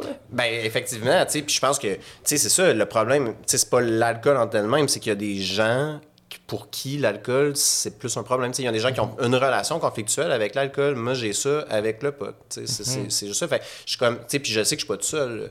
Il y a un million de Québécois l'année passée qui ont fumé du pot c'est sûr qu'il y en a une, couple là-dedans qui ont de la misère à s'en passer. Mm-hmm. Fait que, ouais, moi, mais tu sais, cela dit, je dis ça juste en tant que, que, simple euh, citoyen. Tu sais, j'ai pas fait de recherche. Euh, c'était vraiment un livre que j'ai écrit euh, avec ben, C'est ton expérience personnelle. Ouais, c'est ça, exactement. C'est vraiment un témoignage. Tu sais, mm-hmm. j'ai pas fait de travail journalistique du tout. Je suis pas allé chercher d'études ou quoi que ce soit. J'ai juste écrit, moi, ma vérité à moi. Puis ma vérité, c'est que je vais toujours être dépendant au pot, même si j'arrête de fumer pendant 25 ans je vais toujours être Puis c'est quand que tu as commencé à remarquer justement que. Parce que là, au début, c'est le fun. C'est comme, hey, ça me rend le fun d'importer. Mm -hmm. avec la gang du monde qui fume dehors. Mais c'est quand que tu as commencé à réaliser que là, ça devenait conflictuel. À un moment donné, quand euh, tu sais, on a parlé tantôt, euh, il y a eu un, long conflit de travail au Journal de Montréal. Mhm. Puis, euh, tu sais, je racontais un peu que j'étais sur DD, je travaillais sur DD. Puis j'ai commencé à fumer pas mal à ce moment-là. Tu sais, oh ouais. C'était. me semble que c'est pas une vie buzzée en écoutant un coloc. Là. Non, c'était. Je suis content que tu sois avec nous aujourd'hui. Effectivement. Euh, là, ça, ça, a vraiment commencé, puis je dirais, là, euh, mettons, euh, juste, ouais, début des années 2010, mettons, là, je, fumais chaque jour. Puis, tu sais, les fins de semaine, je fumais pas mal en me levant le matin, puis c'était comme. Tu sais, je fumais tout le temps. Puis quand j'ai eu ma première fille, j'ai deux enfants, là, j'ai arrêté pendant un mois. Puis ironiquement, je me suis dit, ah, ben j'ai été capable d'arrêter un mois, c'est la preuve que j'ai le contrôle et que je ne suis pas dépendant. Hmm. Oui, donc je peux maintenant fumer autant que je veux. Oui, comme le mois sans alcool fait que t'es plus un alcoolique. C'est ça, exact. Tu sais, j'ai fait mon mois sans alcool, on va aller se torcher. J'ai pris le mois le plus petit de l'année. je suis capable. Quelqu'un que je connais de mon entourage que je n'aimerais pas m'a dit, moi, je fais le mois sans alcool, mais pas le vendredi puis le samedi. Tu sais, j'étais comme. ben là, tu sais, il y, a comme 28 jours au mois, puis là, t'en enlèves 8, ça t'enlève ben 20. Voyons donc. Fait que, ouais, c'est ça. Comme ça, moi, je vais faire un marathon, mais à chaque 10 km, je pogne un Uber. c'est ça. c'est exactement. Tu l'as fait, ton marathon. Ouais, mais... Tu l'as triché un peu, genre. Euh, fait que, qu'est-ce que je disais avec ça? Oui, euh, par, rapport à la relation, t'as eu ta fille, là, Oui, c'est ça, c'est ça. Quand j'ai eu ma fille, j'ai arrêté un mois, puis euh, quand j'ai recommencé à fumer, là, c'était full blonde. Tu sais, je, je fumais tout le temps, tout le temps. Puis, tu sais, je travaillais de soir à ce moment-là, c'est ça, tu sais, petit bon dans le temps, mais là, j'étais rendu à la presse, euh, puis j'étais au pupitre, donc ma job était de soir, je recevais les textes des journalistes, puis je montais, je faisais le montage du journal. Dans le fond, tu sais, je faisais les titres, je choisissais des photos, des choses comme ça. Euh, puis je travaillais de soir, donc je terminais à 1h du matin, puis là, c'est vraiment à ce moment-là que je, me suis mis à fumer chaque jour systématiquement, puis que ça a commencé à impacter mon sommeil aussi, tu sais. Euh, puis le fait que là, je suis devenu, mettons, 2015, c'était vraiment, tu sais, je fumais tout le temps, tout le temps, tout le temps. Dans ton sommeil, c'est, ça, tu t'es mis à moins dormir, à plus dormir, à, juste pour être. Non, ouais, non, en fait, c'est que je, dormais, je dormais 8, 9, des fois 10 heures, mais je me réveillais vraiment en scrap, puis de, okay. là, comme si j'avais pas dormi, tu sais, je rêvais pas. C'est un des, tu sais, quand je fume, quand tu fumes beaucoup, je sens te coucher, souvent tu rêves pas, tu sais, ça, ça t'écrase, puis je pense que ça, je me réveillais comme je sais pas, j'avais comme pas processé mes événements de la journée, genre. Mhm. Je pense que les rêves servent à quelque chose, tu sais, puis euh, clairement, je me réveillais avec une espèce de brume, de barre de métal dans le front. Ben, il y a comme des théories, puis ça, c'est des grosses théories, là, que genre, ça servirait justement à cleaner un peu. Ouais. C'est un peu genre les rêves, c'est un peu la, poubelle de ta tête, là, de faire comme, ok, ben, on jette ces éléments-là, on te les met en image, puis on essaie d'isoler ça après pour que tu puisses passer à d'autres choses. Je pense que c'est une bonne théorie parce que je me sentais vraiment comme si ma tête était pleine de, poubelles. je me sentais vraiment comme si j'arrivais pas à penser, mais cela dit, quand je refumais un bat, ben là, j'étais correct. Mm-hmm. C'est un espèce de cercle vicieux où là, ah, je suis fatigué, fait que je vais fumer, je fume, ça m'aidait à court terme, mais là, je redormais mal parce que je, je refumais tout le reste de la journée. Je continuais sur mon. dès que je commençais à fumer, mais je continuais jusqu'à 11h le soir, jusqu'à ce que je me couche, jusqu'à 2h du matin. Ça veut dire, je travaillais pas gelé, je vais juste le mentionner, mm-hmm. j'arrivais pas à la job gelée, mais dès que j'avais fini, souvent, je sortais de la presse, puis j'allumais mon, mon, gros bat dans, dans, l'entrée, oh, puis je revenais chez nous comme ça. puis c'était vraiment juste fumer. Est-ce que, mettons, t'étais aussi edibles, enfin Non, j'ai juste fumé du pot dans ma vie. Moi, les edibles, ça m'intéresse pas. Je vais être ah gelé tout de suite, maintenant. Ah, ouais, ouais. parce que moi, l'affaire avec mon, mon expérience avec le weed est vraiment moins conflictuelle. Moi, c'est j'ai essayé deux fois puis j'ai réalisé j'aime mieux être sous. T'aimais pas ça, ok. vraiment ça. Puis parce que ce qui s'est passé, c'est que c'était tout le temps des tournois d'impro. Où, mettons, justement, on buvait, on buvait, c'était le gros party. Là, j'allais dehors, puis, euh, mettons, mes amis de la ligue était comme Yo man, euh, on a un buzz, veux-tu fumer? Puis on s'entend, c'est du pot de joueur d'impro, là. C'est du bon pot. Ouais, ouais, Il y, a du monde qui m'ont dit genre, ah, peut-être qu'il était pas bon. Non, non, c'est du. Il, est doré, là, tu vois. Ouais, ouais, c'est des experts, là. je pense qu'ils ont utilisé tout leur manuel scolaire pour rouler au moins un joint. Ils savent ce qu'ils font. Fait que là, ils me le passent, je le fume. Puis à chaque fois, ça a comme fait l'effet pendant toute la soirée de comme. Ben oui, je me sens comme buzzé, mais je suis comme mais je pense que c'est plus le boss de l'alcool et l'alcool coûte vraiment moins cher. Ouais, ouais. Fait qu'à place, je vais juste rester sur l'alcool. Je comprends. Puis c'est pour ça que justement, on dirait le. Moi, la seule affaire qui, on dirait, m'intéresserait peut-être d'essayer le weed, c'est justement les edibles. Parce que ça, mhm. je me dis, genre, déjà fumer, j'aime pas ça. Mon père fumait beaucoup. Euh, ah, ben c'est ça. Mais lui, c'est la cigarette, là, fumait mhm. beaucoup. Fait que ça m'a comme tout le temps donné un dédain de. Ouais. Crisser des affaires de même. Mais les edibles, moi, j'ai comme cette curiosité-là de je sais pas, essayer. Puis... Tu sais, j'en ai déjà pris, tu sais, puis, tu sais, mettons, si les edibles pouvaient kick in en deux minutes, j'en prendrais, parce que mhm. je sais que la boucane n'est pas bonne pour mes poumons, puis, tu sais, je sais que ça a des impacts sur ma santé. Fait tu sais, c'est une moins pire façon de, de consommer du pot, mais c'est que c'est ça, moi, ça me satisfait pas, tu sais, je suis mhm. vraiment addict de. T'es vraiment en mode, tu veux l'effet tout de suite. je vais être gelé dans les deux prochaines minutes, tu sais, je, mhm. sens mon cœur, puis je suis comme, là, dans 10 battements, je vais être gelé, là, tu sais, je suis comme... Oh shit, ok, à ce point, là. Ouais, ben là, tu sais, c'est moins pire aujourd'hui. Ouais, Mais euh, dans, dans le pic de ma consommation, mettons, tu sais, euh, mettons, le, pire, pire, pire, ça a vraiment été au début de la pandémie. Là. Mars, mhm. avril, mai 2020. Mais ouais, c'est vrai, ça. Comment tu comment t'as géré la pandémie avec ça? Parce que je, je l'ai pas géré, j'ai fumé des. j'ai juste fumé des battes. Bon point. Ouais, c'est ça. Mais... Fumer des pattes pour faire des devoirs de Luc Boilly à l'école. Voilà. euh, mais tu sais, c'était comme. Euh, je, je, fumais constamment. Tu sais, j'ai quand même. Tu sais, il y a quand même des affaires que je suis quand même content. Tu sais, j'étais allé donner un coup de main dans un CHSLD dans la première vague. Puis là, encore là, j'étais sur le chiffre de soir parce que là, je travaillais plus à la presse, j'étais parti. Mhm. Puis euh, j'essayais d'entrer à l'école. Euh, au début. Donc, euh, à ce moment-là, tu sais, c'est ça. Il y a quand même des choses que je suis quand même content. Je suis content, je suis fier de moi d'avoir été au CHSLD pendant un mois à peu près. mais tu sais, ça m'a comme. C'est ça. J'étais complètement épuisé. Je sais pas si on peut appeler ça un burn-out, mais tu sais, j'étais là. rien me faisait plaisir. Même, même fumer un joint me faisait plus plaisir dans le sens que je me sentais normal. Tu sais. C'était juste me sentir normal. Puis je le raconte dans, dans le livre. Tu sais, juste, juste avant la pandémie, tu sais, j'allais conduire mes filles à la garderie. Je sortais du CPE, puis je m'allumais un bat. Tu sais, il était 8h30 du matin. Là. Oh shit. tu sais, je fumais, puis je, je faisais. Tu sais, je me dépêchais. Là, je, je, marchais vite, genre, pour m'éloigner du CPE. Puis j'avais. Ouais, pour pas non plus être le gars qui ben s'allume un joint devant une garderie. C'est ça, genre, tu sais, puis la garderie de mes filles, tu sais, qui pouvaient me voir. Ah, bye bye papa par la fenêtre. Qu'est-ce qu'il met dans sa bouche? C'est ça. Je me un petit gros badge, genre. Puis tu sais, je me roulais des gros king size, là, tu sais, genre les, connaisseurs sauront, oh, les OCB king size. Ouais, c'était épouvantable. Je fumais vraiment beaucoup, là, à côté. Wow. Fait que ça, ça a été la pire période. La pandémie est arrivée, j'étais allé au CHSLD. Ça m'a quand même aidé à moins fumer un peu parce que, tu sais, je voulais pas être là gelé. Fait que je mhm. fumais pareil chaque jour, mais tu sais, je diminuais un peu. Il y a une ou deux journées que j'ai pas fumé, puis là, j'ai comme réalisé que je dormais mieux. Puis ça comme... c'est là un peu que j'ai commencé à réaliser que j'avais vraiment un problème, puis que ça mhm. nuisait à ma vie et à mon bonheur, tu sais. J'étais juste malheureux à ce moment-là, tu sais. Puis pas, objectivement, ma vie allait assez bien, hormis qu'il y avait une pandémie qui tuait des millions de personnes. Si on oublie ça... Si on oublie cet aspect-là, c'était chillos. C'est ça. Mais, tu sais, ma vie allait assez bien. J'avais été accepté à l'école, à, l'ENH, j'ai des enfants, tu sais.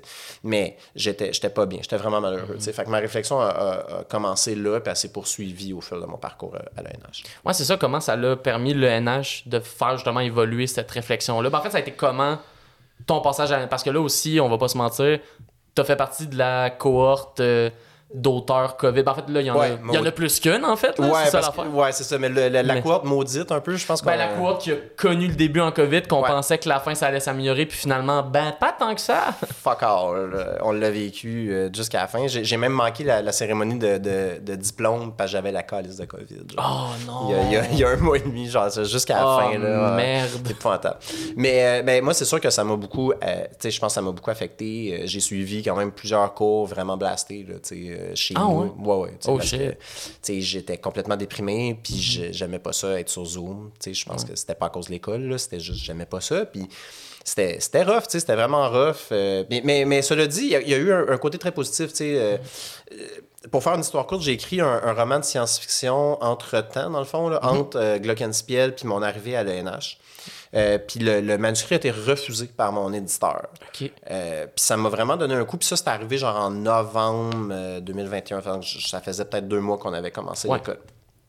Puis ça a vraiment été ça qui m'a donné un coup parce que j'ai réalisé que le roman était poche. Puis je comprenais pourquoi que l'éditeur avait dit non. Puis c'est parce que je fumais trop de weed. J'étais en train de tuer ma, ma capacité d'écrire, dans le fond, parce que j'étais tellement toujours blasté puis fatigué, en fait. Même quand j'étais pas gelé, j'étais tellement fatigué de ma consommation que j'arrivais pas à créer, tu sais. Fait que j'ai mhm. livré un manuscrit qui était, à, mon avis, au final, tu sais, à rebours, vraiment pas à la hauteur. Puis mon éditeur a bien fait de me le dire, tu sais, comme c'était pas un bon roman. Mhm. Mais ça m'a donné un choc. sais moi, j'essayais de m'établir comme artiste. Je venais d'arriver à l'ENH. Euh, c'est sûr que j'ai vécu euh, une petite crise à ce moment-là. Mhm. Mais avec la démarche, avec Antonio Dilala, notre professeur de français, m'a vraiment aidé là-dedans. Il m'a comme vraiment dit euh, tu commences ton parcours, puis cherche en toi, ton roman science-fiction, t'es vraiment à l'extérieur de toi. Cherche en toi, toi, tu as envie de parler de quoi. sais puis euh, pas longtemps après ça, j'ai décidé d'arrêter de fumer, tu sais, parce que là, j'étais vraiment, c'était ça ou le burn-out total. Euh, puis je me suis dit, ben ça y est, j'ai trouvé mon sujet, tu sais, c'est ça. J'ai envie de parler de weed. C'est à l'école que tu as fait? C'est à l'école que l'école, euh, que l'idée a germé. vraiment. Va parler de ma consommation. Vraiment. Puis, tu sais, je trouvais aussi que c'est un sujet qui se portait euh, assez bien quand même à, l'humour, tu sais, ironiquement, parce que, tu sais, je suis pas accro, tu sais, sans vouloir hiérarchiser puis dire, euh, ah, cette dépendance-là est pire qu'une autre. Je pense quand même que, tu sais, j'étais quand même fonctionnel, entre guillemets, mm-hmm. tu sais, je, je bon, fait, je me disais, je pense que s'il y a un sujet qu'on peut parler de dépendance puis le faire de façon un peu légère, ben, je pense que c'est celui-là. Ouais. Fait ça me tentait d'utiliser mes nouveaux super pouvoirs appris par Luc Boilly. mais mes règles de 3 puis mes renversements, ça me tentait de les mettre. Pour pouvoir faire rire le monde par rapport au fait que je suis dépendant au weed. Exactement. mais le pire, c'est que tu me dis ça, puis moi, d'un point de vue extérieur, parce qu'à l'école, on jasait un peu, mais. Puis je trouve ça quand même intéressant parce que je pense que c'est ça qui est vraiment fascinant dans ton histoire, c'est le fait que t'étais justement dépendant, mais 100% fonctionnel. Moi, je te voyais aller dans la vie de tous les jours, puis tu me dis que t'étais blasté dans des cours. Jamais que je l'ai remarqué, ever. Jamais que j'ai. Tu sais, mettons, je m'étais fait dire, ah ouais, Phil, il fume beaucoup. Mm-hmm. Mais dans ma tête, c'était comme, ah ouais, comme j'ai connu du monde au cégep qui fume beaucoup, puis que c'est comme. C'est correct, là, ils vivent. Mm-hmm. Mais quand même, de quoi d'intéressant de réaliser que pendant que de face, ça a l'air d'une addiction qui est super facile, quand actually tu vas dans la vie de la personne, c'est rough. Exactement. Puis, tu sais, je pense que des fois, tu sais, ça, c'est, ben, tu le dis vraiment bien, c'est que de l'extérieur, j'avais l'air de tout avoir un peu. Tu sais, j'étais. Ben, tu sais, pas tout avoir, je sais pas. Mais, mais tu sais, c'est ça, tu sais, j'étais à l'ENH, je faisais ce mhm. que j'aimais dans la vie. Euh, Puis même que, tu sais, dans les auteurs de l'ENH, étais quelqu'un qui avait été édité avant, qui avait travaillé dans des journaux, tu sais, qui avait une expertise. C'est ça, c'est ça. Tu sais, j'étais. Je pense que ce que Guillaume essaie de dire, c'est que j'étais nettement supérieur à ma Que s'il était vraiment bon. Ouais, c'est ça. Je, je comprends pas pourquoi j'ai pas gagné la bourse d'excellence. C'est Jean-François. Parce que t'étais pas là pour la recevoir. Ouais, c'est ça. Ouais, c'est ça, exactement. Il voulait Imagine, finalement, c'est à toi qui voulait donner, puis en fait. Ah. On voulait donner à Jean-François Simard à la place. que d'ailleurs, Jean-François Simard, si vous êtes humoriste, là, engagez-le. Excellent ah, auteur. oui. Oh, Dieu, oui. fort, ce gars-là. Vraiment, puis surtout pour écrire de la scène, oh c'est une bête d'écriture humoristique. Là. Ouais. Je, suis comme pas digne d'être son ami, là, genre. J'arrête pas de dire ça. Euh, mais oui, donc euh, shout out à, à Jean-François. Ouais.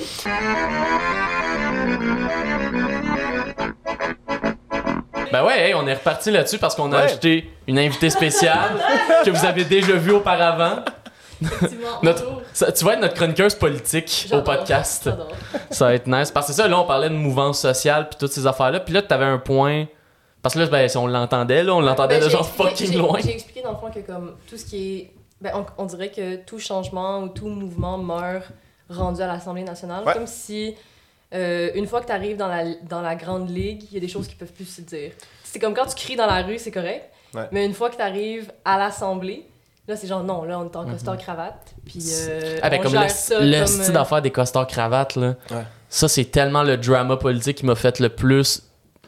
On dirait, on dirait que c'est la plus petite affaire qui m'a fait le plus décrocher au monde. C'est quand la fameuse affaire du hoodie de Catherine Dorion, là, que là, c'était comme Ok, vous allez vraiment chier sa fille juste parce que à matin a décidé de pas porter un complet là. Vous êtes vous êtes sérieux là. Je, pense que tu sais les structures de pouvoir, tu sais ce que tu disais Emmanuel, tu que sur les mouvements qui arrivent, je pense que le, le hoodie de Catherine Dorion représente un peu ça. Mm. Dès que la, l'Assemblée nationale est une structure de pouvoir traditionnelle, tu sais, peu importe la fierté qu'on en a, puis moi je suis super nationaliste, puis je suis fier de, de, de, de l'Assemblée nationale dans le sens symbolique, mais dès que tu arrives là, tu sais il y a aucune révolution qui va se faire à l'Assemblée nationale elle va se faire dans la société civile, elle va partir là. Mhm. Mais là, j'ai l'impression qu'à chaque fois qu'un mouvement part ou une idée un peu radicale, mettons, part ou naît dans la société, atteint les cercles de pouvoir, est complètement dilué à chaque fois. Puis on parlait durant la pause des frais de scolarité. Quel bon exemple où le, il y avait des centaines de milliers de jeunes mobilisés pendant six mois. Pour résultat, ça a été l'indexation des frais de scolarité. Genre.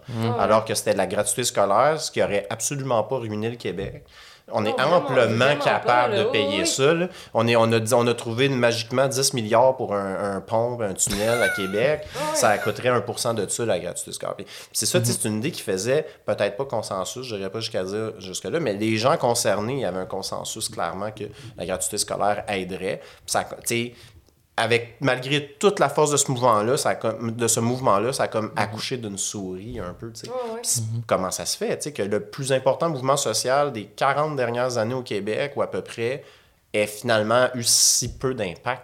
Au final, aujourd'hui, Jean Charest, il, il, se pétait les bretelles la semaine passée en disant Ouais, finalement, c'est exactement ce qu'on proposait. les frais de scolarité sont rendus aujourd'hui en 2022 là où on voulait les avoir. Exactement. Puis tu sais, ça encourage tellement de choses négatives. Ça encourage l'élitisme des, des, des, études supérieures. Ouais. Ça, ça encourage le principe d'inégalité sociale après. Tu sais, le, principe que comme... Bon, aujourd'hui, c'est un peu moins vrai dans le sens que tu peux faire une carrière sans nécessairement avoir des grandes études. Mais c'est beaucoup plus facile quand tu as des études supérieur d'en rentrer dans certains domaines parce que. Puis surtout des domaines de pouvoir. Oui, mais surtout parce que tu as un bac et une maîtrise, on dirait, c'est comme. C'est comme un billet VIP, tu de genre, ah, oh, ben t'es à l'université, fait que nécessairement, concrètement, t'es plus intelligent que tout le monde.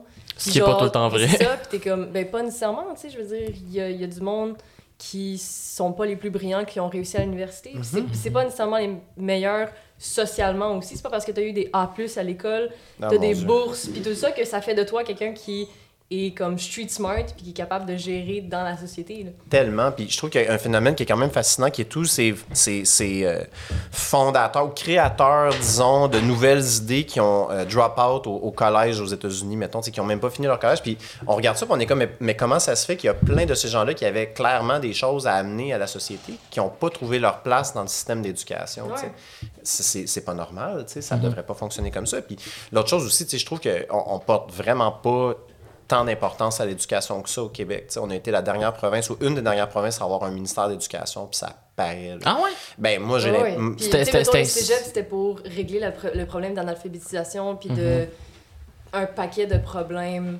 Euh, d'éducation parce qu'au Québec on était quasi, on avait toute l'éducation de, de fermier sais comme mettons pour les femmes les seuls emplois que tu pouvais faire ça c'est grâce euh, au bon vieux féministe québécois qui n'existait pas.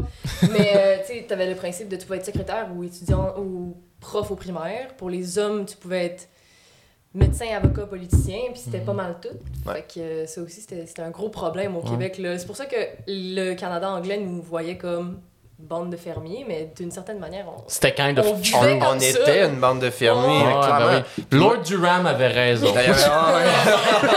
wow! Wow! Tu vois, je pense.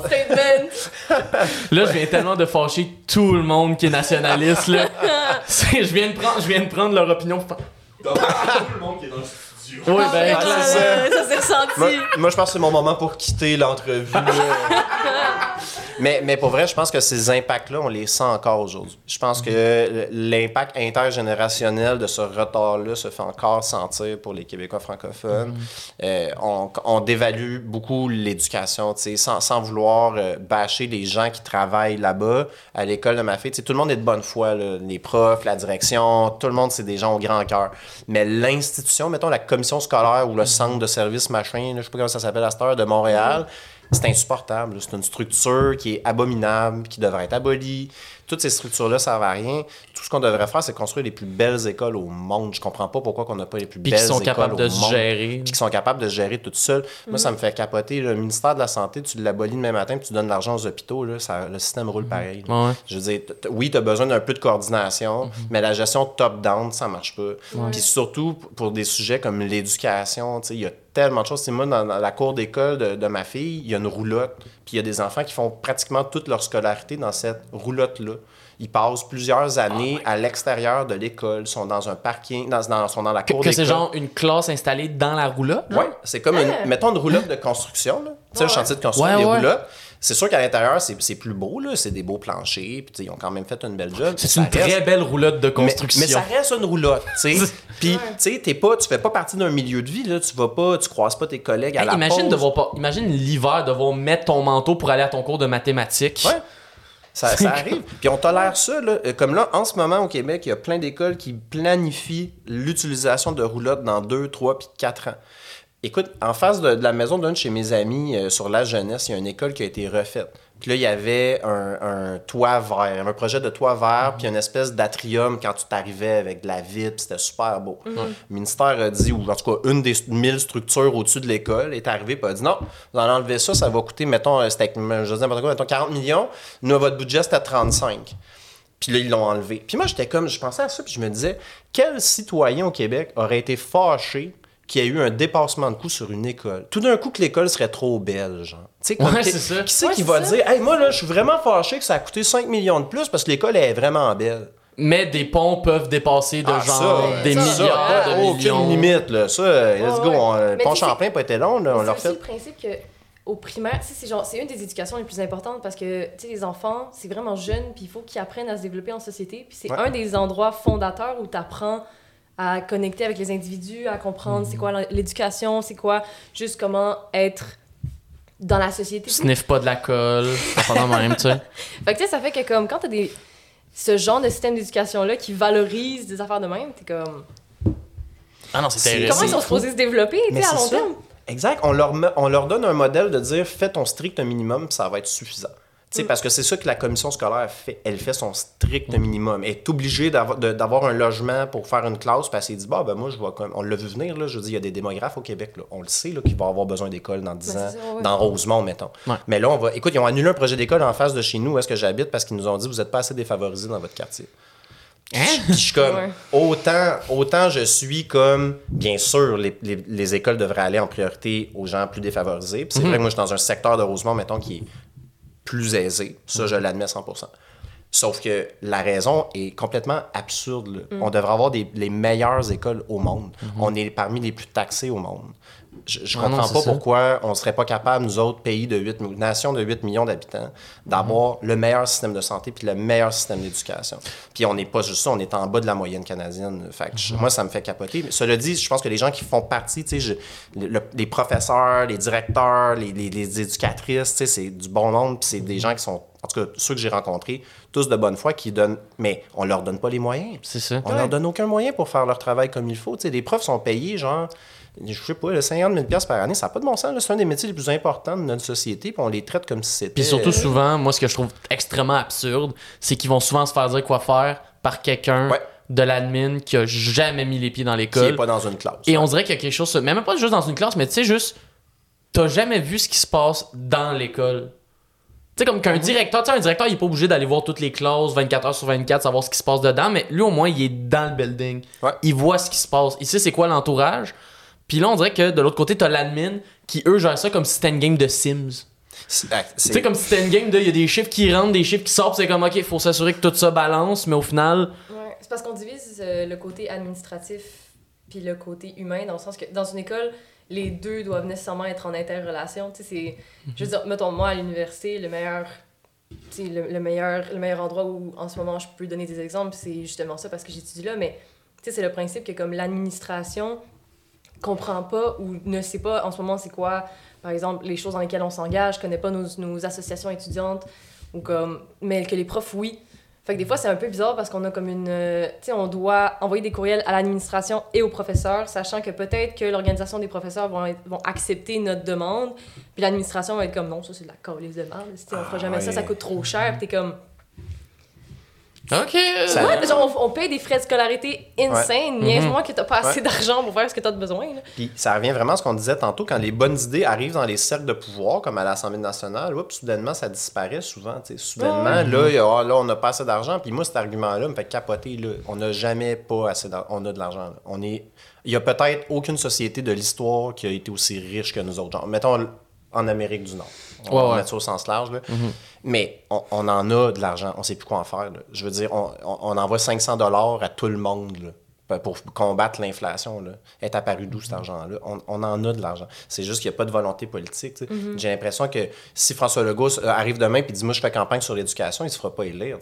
Les gens ne vont pas porter attention à ça, ou en tout cas, ils vont dire comme. Prenons. Tu sais, c'est pas comme je sens pas que c'est viscéral chez les gens, tu sais. Puis je sens pas que c'est comme peut-être que moi c'est parce que là j'ai des enfants qui sont à l'école que là je me sens mais tu sais j'ai l'impression que c'est pas un sujet qui intéresse tant que ça les Est-ce que est-ce que c'est quelque chose qui est peut-être pris un peu pour acquis? Est-ce que c'est quelque chose qu'on dirait que c'est comme le système d'éducation, ouais, on est content quand c'est pour envoyer nos kids, mais après quand c'est de le préserver, de l'améliorer, on est comme Mais c'est aussi le maillon le plus faible dans le sens que comme Ouais, je pense que c'est pris pour acquis de base juste parce que comme c'est genre ah ouais mais on va à l'école. surtout que c'est ça, ben, surtout que nous aussi, on n'a pas le stress, mettons, des Américains de tu sais ton école, quand tu vas, tu y vas parce qu'il y a une facture qui vient avec. Là. Ben, ça aussi, c'est une autre affaire. C'est que, tu sais, moi, là, ce que je veux dire, c'est un peu paradoxal parce que moi, je suis allé au secondaire à l'école privée. Mhm. Cela dit, je pense que ça explique quand même un peu la désaffection. C'est que, le, disons, l'élite sociale du Québec ne va pas à l'école publique. Mm-hmm. Fait quand, mm-hmm. c'est ces gens-là qui sont élus à l'Assemblée nationale. François mm. Legault est millionnaire, ses enfants, ils vont pas à l'école. Ben je, je, sais pas, je sais pas. mais disons, de façon générale, les enfants de l'élite... C'est ça. Parce que, mettons, moi, pour, moi j'ai passé toute ma scolarité au privé. Comme mes parents ont eu l'opportunité de nous envoyer à des écoles privées tout le long. Mm-hmm. Puis c'est ça qu'on remarque aussi, c'est qu'il y a il y a des bénéfices dans le sens que tu fais partie de l'élite. Genre, les gens avec qui tu es dans la classe, tu sais que plus tard, quand tu vas les rencontrer dans un café, ils vont être avocats, ils vont être euh, dans des strates vraiment très élevées de la société, ce qui fait que, de base, puis tu, tu réalises pas, mais de base, au primaire, au privé, tu es déjà avec la section de personnes qui ont un avenir, que comme eux, c'est clair que à cause de daddy puis mommy's money, tu vas forcément arriver quelque part. Mhm. C'est pas nécessairement parce qu'ils ont, ils vont te donner de l'argent, mais c'est plus, ils ont vraiment investi dans des, dans des écoles qui sont privées, qui ont des programmes, qui ont des bourses, que blablabla. Bla, bla. Puis ça veut pas dire que les écoles publiques sont moins bonnes. Là. Ça veut juste dire qu'il y a tellement peu de ressources dans le système euh, d'éducation québécoise Mhm. que la meilleure façon de faire en sorte que ton enfant puisse se développer, c'est d'aller au privé. Sauf que techniquement, il faudrait que comme, le système d'éducation soit partout pareil. Ben genre, oui, on veut que la ça population entière Mais, soit mais ça, bien ça me éduquée. fait penser, quand Ben j'ai oui. parlé du PEI avec Alec Pronovo, il y avait un peu sur un plus petit aspect cette affaire-là de le PEI, tu sais, c'est un programme où est-ce que tu payes un supplément pour avoir des, tu sais, des cours, tout ça, pour avoir un baccalauréat international, des affaires de même. Puis l'affaire que j'ai réalisé tout le long en fait de mon parcours quand j'ai fait le quand j'ai fait ça, le programme d'études internationales, tu sais, moi au final, j'ai pas vraiment réalisé ce que j'ai eu de plus que là-dedans. Et l'argument qu'on me sortait beaucoup, c'était "Ouais, mais ça t'a mieux préparé pour le cégep." Tu sais, ah mais de, le fait que ta mère investisse un peu plus, ça t'a mieux préparé pour le cégep, mais je suis comme mais ça devrait pas être ça pour tout le monde, genre. On devrait, pas, on devrait pas préparer tous les jeunes du secondaire à aller au cégep. Là, t'es en train de me dire que, ah, faut que tu payes parce que sinon, régulier, ben, on s'en calisse un peu qu'après tu passes à la prochaine strate, genre. Exact. Puis moi, ce que je trouve aussi, c'est que si, mettons, tu essaies de, mettons que d'en passer une petite vite à des parents riches et puissants, ils se laisseront pas faire. Ils vont s'organiser. Mettons que tu essaies de fermer leur école pendant six mois pour la réparer ou je sais pas quoi, puis que là, tu vas envoyer leurs enfants à 3 km de là, puis ils vont s'arranger pour que ça se passe pas. Alors que si tu t'attaques à des, ben pas tu t'attaques, mais si tu t'essaies de passer le même petit tour de passe-passe à, une, à des, une école où les familles, tu sais, c'est des familles monoparentales dans Schlaga, ils ont pas le temps, là. Ils ont pas le temps là, de faire un comité. Puis ils n'ont pas le choix. C'est- c'est ça, ils sont comme, Ça sinon on va faire euh, quoi? ben ouais. On, va les, on va les envoyer où, nos enfants? Alors On que, va les mettre dans notre propre petit trailer. Ben, c'est ça. Alors que le parent riche, à la limite, il peut dire m'engager un tuteur, là, tu sais, ultimement, ou il peut l'envoyer à n'importe quelle école ou à peu près, tu sais, je caricature, mais c'est tu sais, c'est une, c'est une in- inégalité qui est comme tellement fondamentale, puis je comprends pas que ça choque pas plus que ça. Après ça, moi aussi, tu sais, j'étais allé au, au, euh, au privé, au secondaire, fait que je suis conscient un peu de la position dans laquelle je me trouve, mais moi, je pense que dans un monde idéal, on donnerait les mêmes moyens à tous les élèves, puis même les élèves qui sont défavorisés, techniquement, devraient avoir plus de Ouais, moyens. Moi, je suis du que- public. Je suis un homme du peuple. Mais là, il y a une affaire que je me demande parce que là, on a beaucoup parti sur la chire de ça va mal au Québec. Puis je pense qu'on. Mais je me demande, puis tu sais, on parlait de, de la politique par rapport au mouvement social. Y a-tu. Puis là, ça va vraiment être très théorique, là. c'est- tu sais, On a sûrement pas de réponse à ça, mais y a-tu une manière de ramener ces affaires-là ensemble, de ramener ces pouvoirs-là ensemble, puis d'un peu moderniser justement l'Assemblée nationale, d'être capable d'avoir de se faire plus écouter, ou on est un peu dans une situation où ah, on est it's kind of lost. euh? Moi, moi, j'avais, moi, j'ai un rêve euh, qui arrivera jamais, mais euh, qui est un parti qui se fait élire. Mettons que ça prend, on a 125 députés, fait que mettons 63 pour une majorité. Je suis en train de quelque chose de là. même. 126. Ouais, c'est ça. Ouais, c'est ça. Oui, ça marche. 63. Ouais, ouais. Fait que mettons là, un parti qui se ferait élire sur la seule promesse suivante, nous autres, on- la première étape, là, ça serait on se fait élire, on change le système de scrutin, on démissionne, puis on repart en élection. Fait que là, fait que- parce que le système actuel est complètement absurde. T'sais, en ce moment, là, François Legault va avoir genre 80% des députés aux prochaines élections si les sondages Oh, se maintiennent. alors qu'il y a genre 40% du monde qui vote pour lui. Fait que déjà, en partant, je trouve que c'est complètement absurde. L'Assemblée nationale ne représente absolument pas le- la volonté politique du peuple. Fait que je trouve qu'une chose qui serait vraiment cool, c'est un parti qui se forme et qui dit nous autres, vous nous élisez, on fait un projet de loi, on réforme le système de scrutin, on fait une espèce de mix, de proportionnel mix. On démissionne, on repart en élection avec ce nouveau, tu. Une espèce de... Je pense que ça prend une espèce de révolution tranquille 2.0. Il va falloir qu'il y ait un geste radical qui soit posé euh, éventuellement si on veut atteindre, je pense, ces aspirations-là. Après ça, est-ce que, est-ce que le est-ce que les gens veulent ça? Est-ce que les citoyens veulent ça? Tu sais, nous, on veut ça. On a un background qui se ressemble. On a des études universitaires. Ouais, on, sais, on, va- on est, on est artiste. On est comme... Est-ce que tout le monde pense ça? tu sais?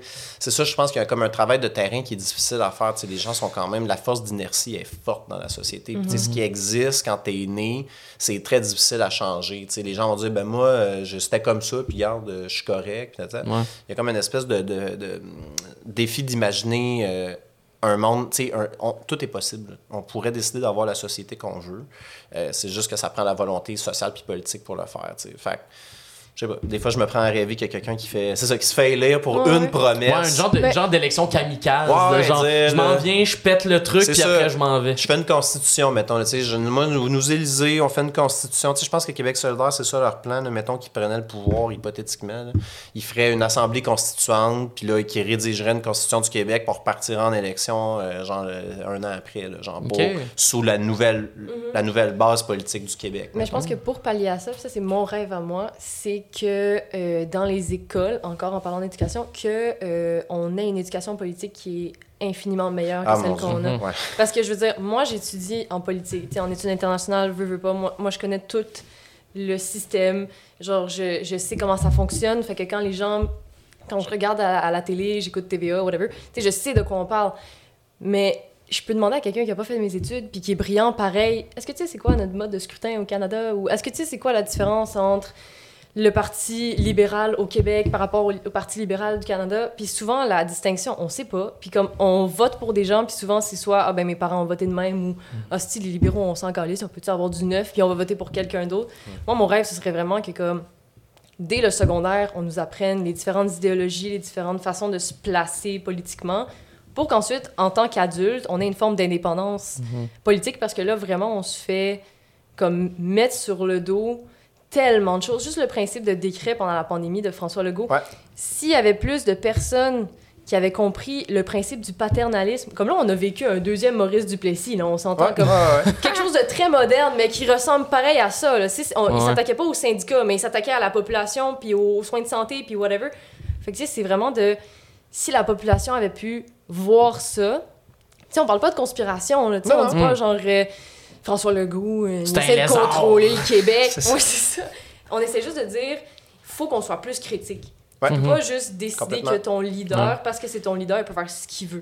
Mais est-ce que tu trouves, toi, que. Moi, j'ai l'impression que l'école ne forme pas des citoyens critiques. J'ai l'impression que l'école forme des citoyens qui sont bons pour le marché du travail. Ah oui, ça forme des 9 à 5. C'est ça, exact. Il y a comme une, une, une, voie qui existe. Puis si tu es à l'extérieur de ça, on va te mettre des bâtons dans les roues à chaque occasion pour te dire. Tu sais, moi, j'ai été pas, de mes parents, mes parents ont toujours été super appuyants, mais mettons, le, le, système ou la société m'a toujours envoyé le message que je gagnerais jamais ma vie en écrivant. Mm-hmm. Que euh, être auteur au Québec, oublie ça. c'est une vie de misère, puis c'est une vie de ça. Je sais pas ce qu'aurait été ma vie si j'avais suivi ce chemin-là, puis je regrette absolument pas mon passage en journaliste, j'ai adoré ça.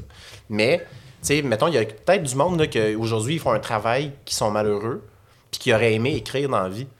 Puis on leur a jamais donné l'option. Ils ont mhm. été formés comme, ils ont été moulés, en fait, par un système qui les oblige, qui leur donne pas de choix, en fait, qui leur dit, le chemin, c'est tu as le meilleur bac possible ou maîtrise possible, puis là, tu, tu, vas atteindre le plus haut titre possible dans la meilleure firme possible, puis tu vas faire le plus d'argent possible. Mais on est-ce que c'est ça que chaque individu veut? Je pense qu'il y a des gens qui veulent, qui sont ambitieux dans leur carrière, puis c'est parfait comme ça, mais c'est pas tout le monde là, qui veut avoir une carrière à la.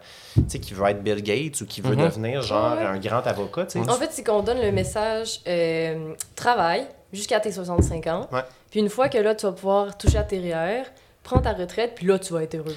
Puis là, Pierre-Yves McSween a tout révolutionné en disant pas besoin d'attendre à 60, 45, mon chum. Mais c'est juste le principe de on retarde le bonheur.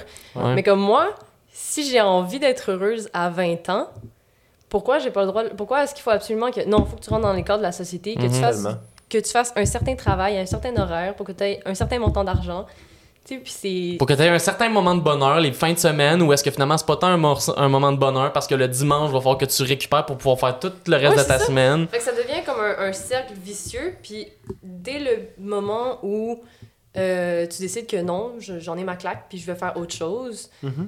tout le monde est comme, mais oui, mais t'es sûr. Tu sais, mettons, moi, mes parents, c'est une des premières choses quand j'ai voulu travailler en politique mon père était comme tu veux pas aller en anthropologie ou en histoire tu sais être prof c'est bien. Moi je suis comme non moi j'ai puis je dis ça à la joke à mes parents mais je suis comme moi je vais devenir première ministre. Si genre il y a un prof de théâtre qui a réussi à devenir première ministre moi je vais le devenir.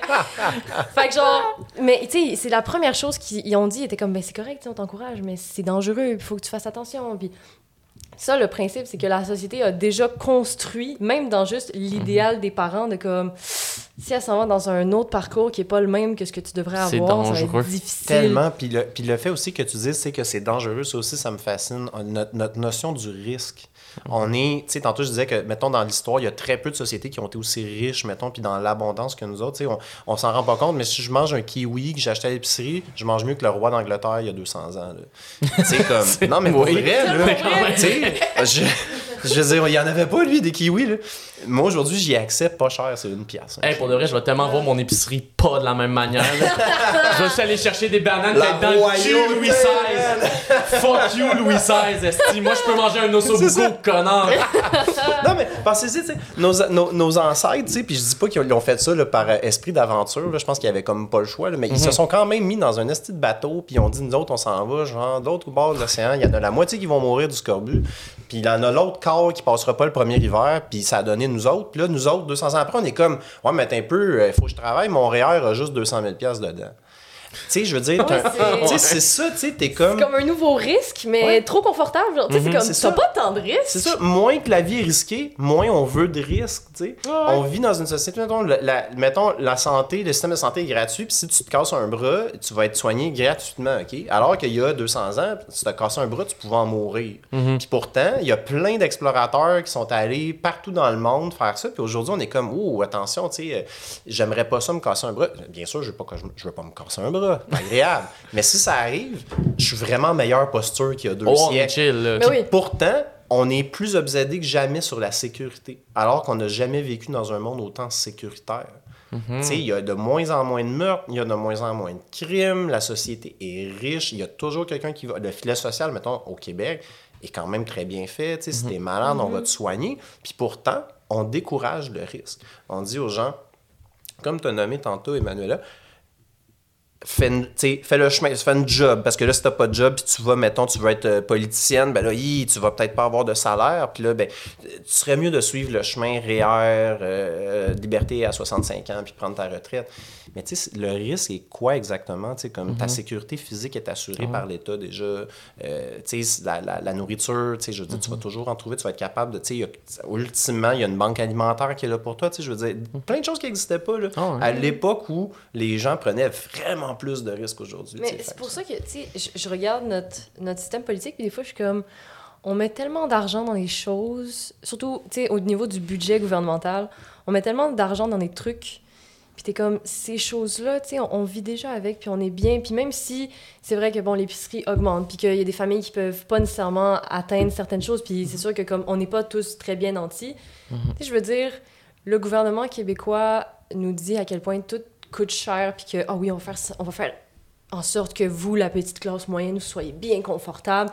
Mais tu sais, il y a des endroits, genre, pas très loin, là. Tu sais, t'as t'as encore des réserves euh, autochtones qui n'ont Ouais. pas accès à l'eau- potable Ouais. au Québec. Ouais. T'as encore des, des problèmes de meurtre, de suicide, de- d'addiction à la drogue dans les, au, au niveau des Autochtones, ou par exemple, euh, on a encore énormément un problème avec les sans-abri euh, au Québec et tout. Tu sais, tu regardes ça, puis t'es comme, me semble, il y aurait un, on pourrait donner de l'argent, ou du moins commencer à ouvrir des services autrement. Parce que ça sert à rien de sortir un chèque de, je sais pas, 200 000 pour faire comme, tiens, fais une vente, puis genre, distribue Ouais. des hot dogs, puis genre, ça va faire Exact. la bonne affaire. Tu sais, c'est comme, faut des... Faut... Mais en même temps, les itinérants, je comprends, mais tu sais, les Airbnb, d'eau. c'est hot en crise, là.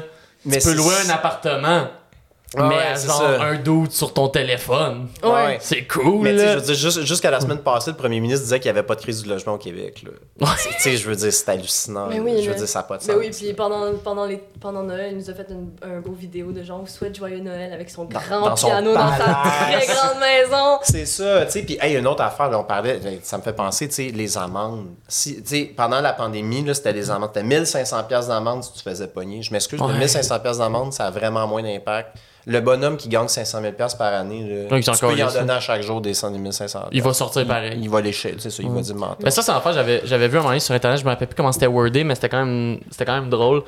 C'était justement, tu sais, quand tu punis quelque chose uniquement par une amende, Ouais. finalement, tu le punis pas, tu donnes un prix à ça, genre. Ouais, c'est C'était, pas wordé exactement mais c'était vraiment comme. Fait qu'au final, ça devient genre, ah ben tu as le droit de faire ça C'est si juste tu que- payes ça à C'est chaque fois. ça, exact. C'est que ça s'applique juste aux classes populaires, en fait, à loi. Exactement. Si c'est Puis- une amende, là. Puis c'est le principe que juste, t'apprends rien. Tu sais, Mhm. mettons, le premier confinement, là, comme mes parents sont dans la santé, fait que je connais assez bien ça. Parce que je me suis fait marteler ça pendant toute la pandémie. Mais genre, mettons le premier confinement, où il y a eu ce premier. Euh, euh, comment on appelle ça? Le confinement. le couvre-feu. il y a eu le premier couvre-feu. On essayait des trucs parce que l'OMS disait que comme bon ça avait fonctionné en Europe. C'était pas le premier confinement, c'était le deuxième qui a eu le couvre-feu. Ok ben le premier, couvre-feu je parle. Mais le premier couvre-feu. Le premier couvre-feu tu sais euh, on l'a essayé parce qu'on s'est dit, bon, ben, l'OMS a dit que ça fonctionnait, puis il y a des endroits où ça fonctionne. Fait que c'est la santé publique qui a donné l'idée de, on va essayer, tu sais. Puis ça a fonctionné d'une certaine manière, mhm. parce que comme, oui, effectivement, il y a moins de gens dans les rues et tout, puis c'est pas grave. Mais le fait qu'on donne des amendes, ça, ça apprend rien à la population. Tu sais, je veux dire, moi, je sais que ça sort de l'OMS, puis genre, moi, je sais que le système de santé se porte mieux grâce à ça. Mais comme la personne lambda qui a pas accès au, à la littérature médicale. Que, Ou qui s'en calisse. Ou qui s'en calisse totalement. Il comprend pas pourquoi on fait un couvre-feu, genre. Fait que ça fait juste que c'est bien, bien, bien de la frustration. Puis à la fin, c'est juste genre, ben, j'ai juste à payer la crise d'amende. C'est pas si grave. Alors que comme l'impact, c'était pas un ben, le, premier, parce que là, après le deuxième, c'est une calice de joke de la part de Legault. Ouais, ouais. Mais tu sais, le, le, premier, t'es comme, ben, il aurait dû, tu sais, mettons, on aurait dû mieux informer la population. Ouais. Puis malheureusement aussi, la pandémie nous a appris que euh, la politique, ça a plus d'importance. Mm-hmm. Parce que, tu sais, quand tu as vu Horacio Arruda au début, qui était comme directeur de la santé publique, puis qui était comme, bon, on va expliquer les affaires, tout va être bien. Puis progressivement, il y avait moins de minutes jusqu'à temps où il était juste plus là. Puis t'avais Christian, genre, puis t'avais Geneviève qui était à côté. Tu sais, t'es genre, ah, fait que c'est plus l'intérêt politique qui passe. Ben ouais. Puis c'est quelque chose qui, moi, qui me mettait mal à l'aise, c'est son boss qui est à côté de lui, ultimement, quand il était directeur national de la santé publique, François Legault, ultimement, il relève, il relève de lui, les rôles ne sont pas séparés, il c'est un, un, fonctionnaire, fait, le chef des, fonctionnaires, ben, c'est lui. Devoir parler quand ton patron est juste à côté de toi, c'est total fun. C'est ça, fait que moi, ça me faisait capoter qu'on parlait de la science comme si c'était sais, j'étais comme moi, mais tu sais, François Legault, il, choisit la science qui fait son affaire. C'est ça, c'est c'est une alternative, genre. Mais c'est comme c'est pas une alternative. Dans la mhm. situation, surtout au début où comme c'était super précaire, puis on avait le monde mourir en CHSLD, puis on savait pas quoi faire. Ah, puis la réaction des. Écoute, je sais pas si vous êtes. Si vous avez vu le passé, l'affaire de, de, la présidente du CIUS qui a appelé le 911 après la, le, au CHSLD Aaron, dans l'ouest de l'île. Il y a ah, eu comme si ça a été une affaire épouvantable et tout. Puis quand ça a été comme découvert, la réaction du CIUS, de la présidente du CIUS, qui est une espèce de gogos acronyme qui chapeaute les CHSLD, a appelé le 911 durant la nuit. Puis là, au départ, quand ça s'est su, c'était comme Ah, mais nous, tu sais, on, a vu qu'il y avait beaucoup de morts, puis on pensait qu'il y avait de la négligence criminelle, donc on a appelé la police, puis tout le monde était comme Ah, ben, tu sais, vous avez bien fait quand même. Sauf qu'on a appris le mois dernier que sur l'appel, il y avait une agence de communication qui s'appelle TACT, qui est une agence de, de com de Montréal, qui avait scripté l'appel, puis qui écoutait. Puis qu'en ah. fait, tout ça, c'était pas tant pour dire il faudrait vraiment que la police enquête, c'était plus pour laisser une trace, pour se baquer, pour dire si jamais il y a une commission d'enquête, on va pouvoir dire qu'on a appelé le 911. Ben voyons. Oh, wow. Et ça m'a fait capoté. J'étais comme pendant que les gens mouraient dans le CHSLD, la présidente du CIUS, qui, dont ces gens-là est, directement responsable, elle, ce qu'elle faisait, elle n'était pas en train de, de prendre des températures, elle était en train de sauver ses arrières. Elle n'était pas sur le plancher en train d'aider ses employés. Oh, Tout n'est que mascarade. C'était une mascarade. Depuis le début, ce podcast-là est scripté. Non, et vous le ben, saviez pas. Tu sais, les conspirationnistes, là, ils parlent du 5G, puis je suis comme, arrêtez, il y en a des vrais conspirationnistes. il y a des vrais complots. plus, ouais. Exact, qui sont tellement plus intéressants, tu sais. Puis ça, on a le tape, là, on l'entend, on peut le savoir que ça existait, tu sais. Fait que. Euh, voilà. Ouais, ben, je suis content. Vous avez vraiment une belle conversation. Je pense qu'on est sur une cédule, puis il faudrait qu'on rappe.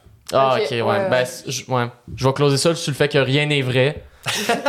Que tout est faux et que, vous, et que vous pouvez vous inscrire à mon parti politique qui est le parti pour les gens cool, le PG PGC, j'allais dire le PGQ, c'est vraiment pas ça. Le, c'est vraiment pas ça l'acronyme.